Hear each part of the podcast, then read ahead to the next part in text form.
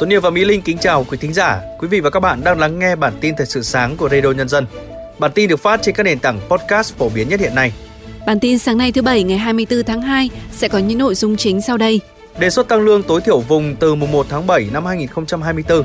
Nửa cuối năm 2024, khả năng bão, mưa lũ sẽ có nhiều diễn biến phức tạp. Giá lúa gạo giảm mạnh sau Tết. Mỹ, Anh và Đức ủng hộ Thủ tướng Hà Lan làm Tổng thư ký NATO. Sau đây là nội dung chi tiết. Hội đồng Tiền lương Quốc gia đề xuất chính phủ tăng lương tối thiểu vùng trong doanh nghiệp thêm 6% mỗi tháng, bình quân 238.000 đồng từ ngày 1 tháng 7 tới. Mức lương tối thiểu tháng được đề xuất tăng 200.000 đến 280.000 đồng tùy từng vùng. Nếu được thông qua, lương vùng 1 nâng lên 4,96 triệu đồng, vùng 2 là 4,41 triệu, vùng 3 là 3,86 triệu và vùng 4 là 3,45 triệu.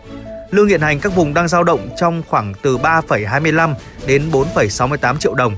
Việc tăng lương tối thiểu vùng nếu được thực hiện từ ngày 1 tháng 7 sẽ đồng bộ với cải cách tiền lương khu vực công.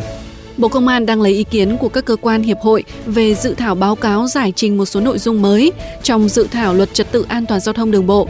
Trong dự thảo mới, Bộ Công an đề xuất bỏ hạng A4, đưa hạng B1 và B2 về cùng hạng B. Việc cấp giấy phép lái xe theo hạng mới này sẽ được thực hiện đối với người cấp lần đầu và cho những giấy phép lái xe thuộc các trường hợp cấp đổi cấp lại. Điều khoản chuyển tiếp sẽ quy định giấy phép lái xe cấp trước khi luật này có hiệu lực thi hành được tiếp tục sử dụng theo thời hạn và giá trị ghi trên giấy phép lái xe. Bộ Y tế đang đặt mục tiêu đến năm 2030, Việt Nam sẽ loại trừ hoàn toàn bệnh sốt rét. Nhấn mạnh của Bộ Y tế cho thấy, công tác phòng chống sốt rét của Viện Sốt rét Ký sinh trùng, Côn trùng Trung ương đã góp phần làm giảm sâu cả ba tiêu chí: số mắc, số tử vong, số vụ dịch.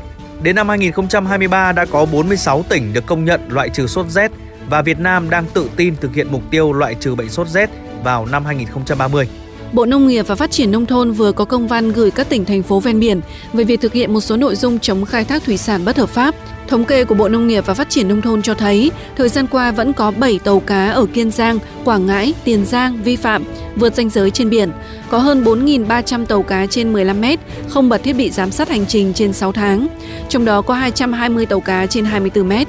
Hiện cả nước còn gần 15.200 tàu cá ba không, không đăng ký, không đăng kiểm, không cấp phép. Ủy ban nhân dân thành phố Hà Nội vừa ban hành quyết định về việc phân cấp, việc cấp điều chỉnh thu hồi giấy phép đủ điều kiện kinh doanh dịch vụ karaoke trên địa bàn thủ đô. Quyết định của Hà Nội cho phép từ 29 tháng 2 tới, Hà Nội sẽ phân quyền cho Ủy ban nhân dân quận huyện được cấp thu hồi giấy phép và chịu trách nhiệm toàn diện về loại hình kinh doanh dịch vụ karaoke trên địa bàn. Cùng với đó, Ủy ban nhân dân cấp quận huyện chịu trách nhiệm toàn diện trong công tác quản lý nhà nước về các hoạt động của các cơ sở kinh doanh dịch vụ karaoke trên địa bàn quản lý. Theo dự báo mới nhất của Trung tâm Dự báo Khí tượng Thủy văn Quốc gia, Tổng cục Khí tượng Thủy văn, khoảng 79% El Nino sẽ suy yếu và chuyển sang pha trung tính vào khoảng từ tháng 4 đến tháng 6 năm nay. Sau đó chuyển qua pha La Nina vào khoảng tháng 6 đến tháng 8 với xác suất khoảng 55%. Với kịch bản La Nina xuất hiện như dự báo thì Trung tâm Dự báo Khí tượng Thủy văn Quốc gia nhận định khả năng diễn biến bão mưa lũ trong nửa cuối năm sẽ có nhiều diễn biến phức tạp. Dù đã qua cao điểm Tết âm lịch, giá vé máy bay từ các tỉnh phía Bắc đi thành phố Hồ Chí Minh vẫn ở mức cao, thậm chí một số chặng ghi nhận hết chỗ, hành khách phải bay nối chuyến. Đến ngày 22 tháng 2, dù nhiều công ty trường học đã bắt đầu vào gồm hoạt động, số lượng vé máy bay cho hành khách vẫn có giá bán đắt đỏ, giá vé hầu hết trên 3,5 triệu đồng.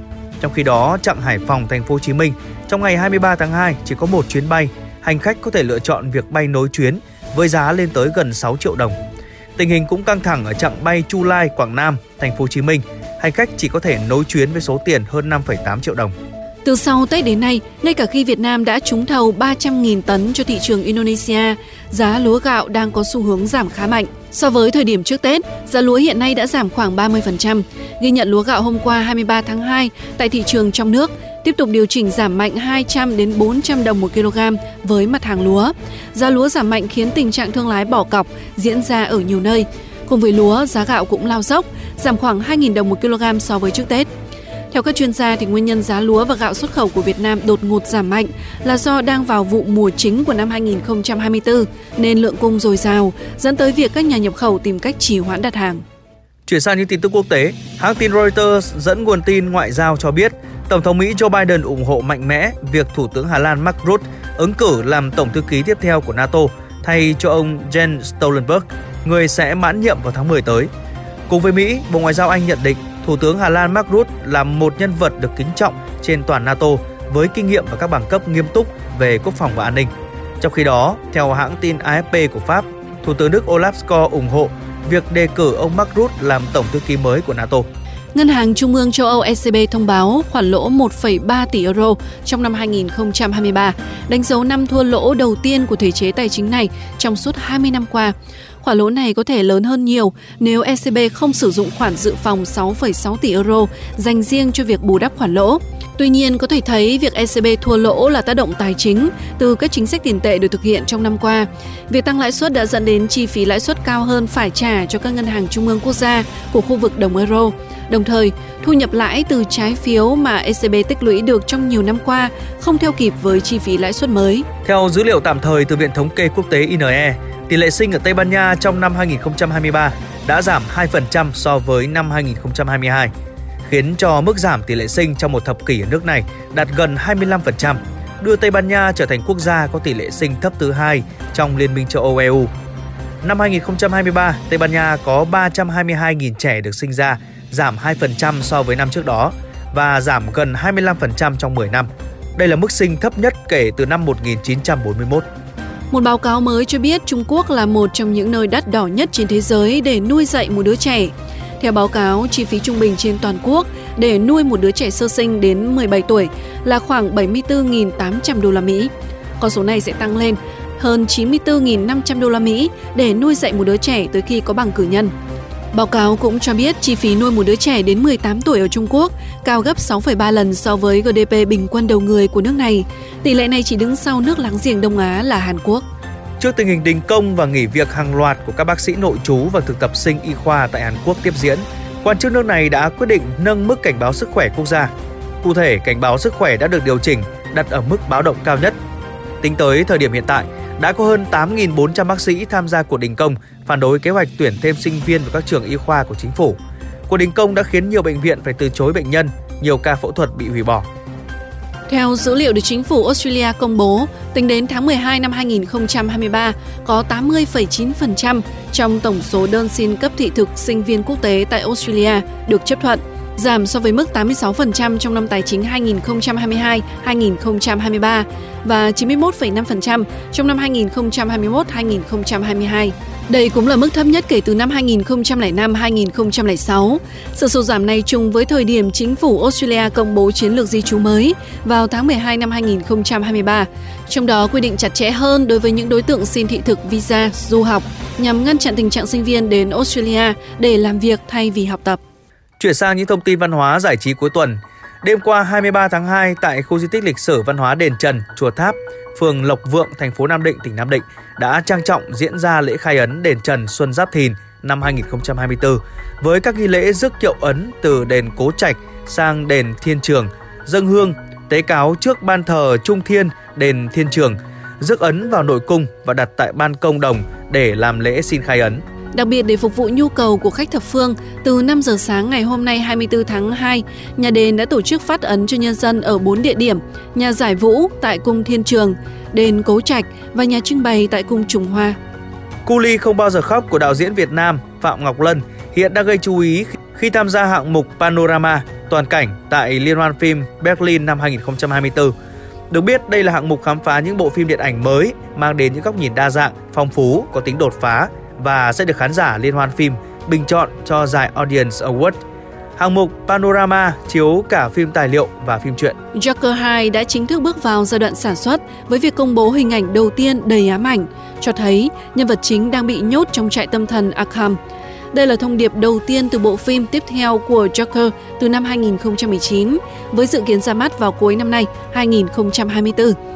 Với sự trở lại của Joaquin Phoenix trong vai Joker và sự gia nhập của Lady Gaga vào vai Harley Quinn, Joker 2 hứa hẹn sẽ đưa người xem vào một câu chuyện kỳ lạ đến điên loạn nhất vũ trụ DC.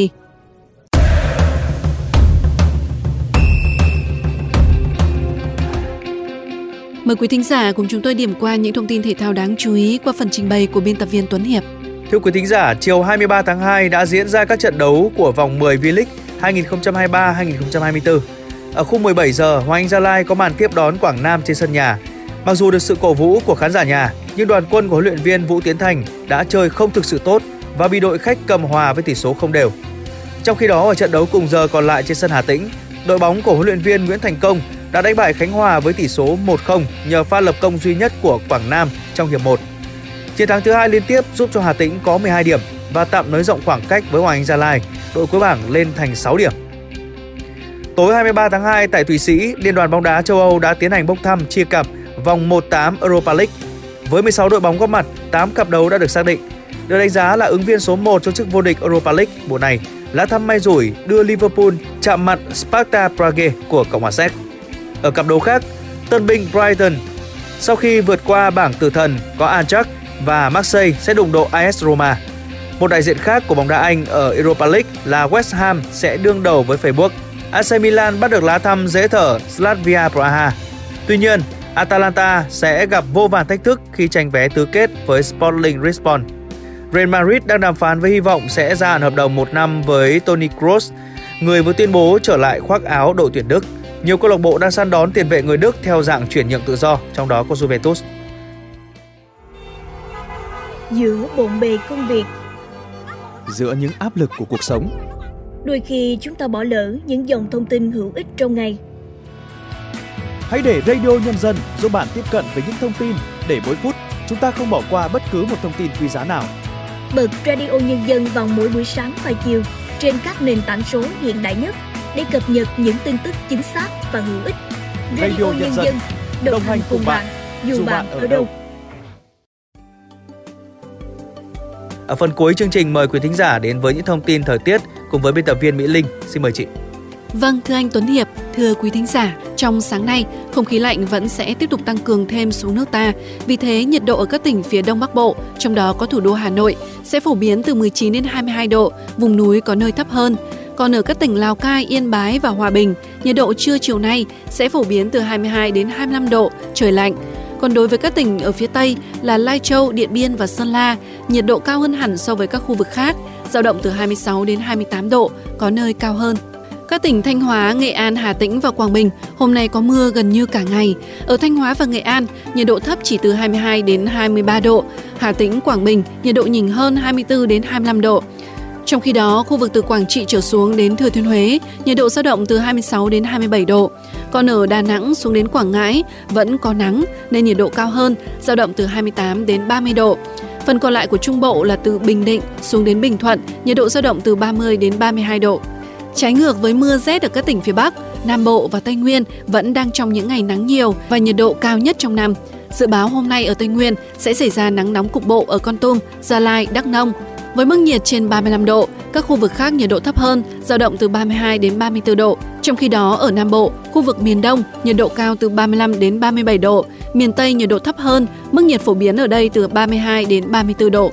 Những thông tin thời tiết vừa rồi đã kết thúc bản tin thời sự sáng của Radio Nhân dân.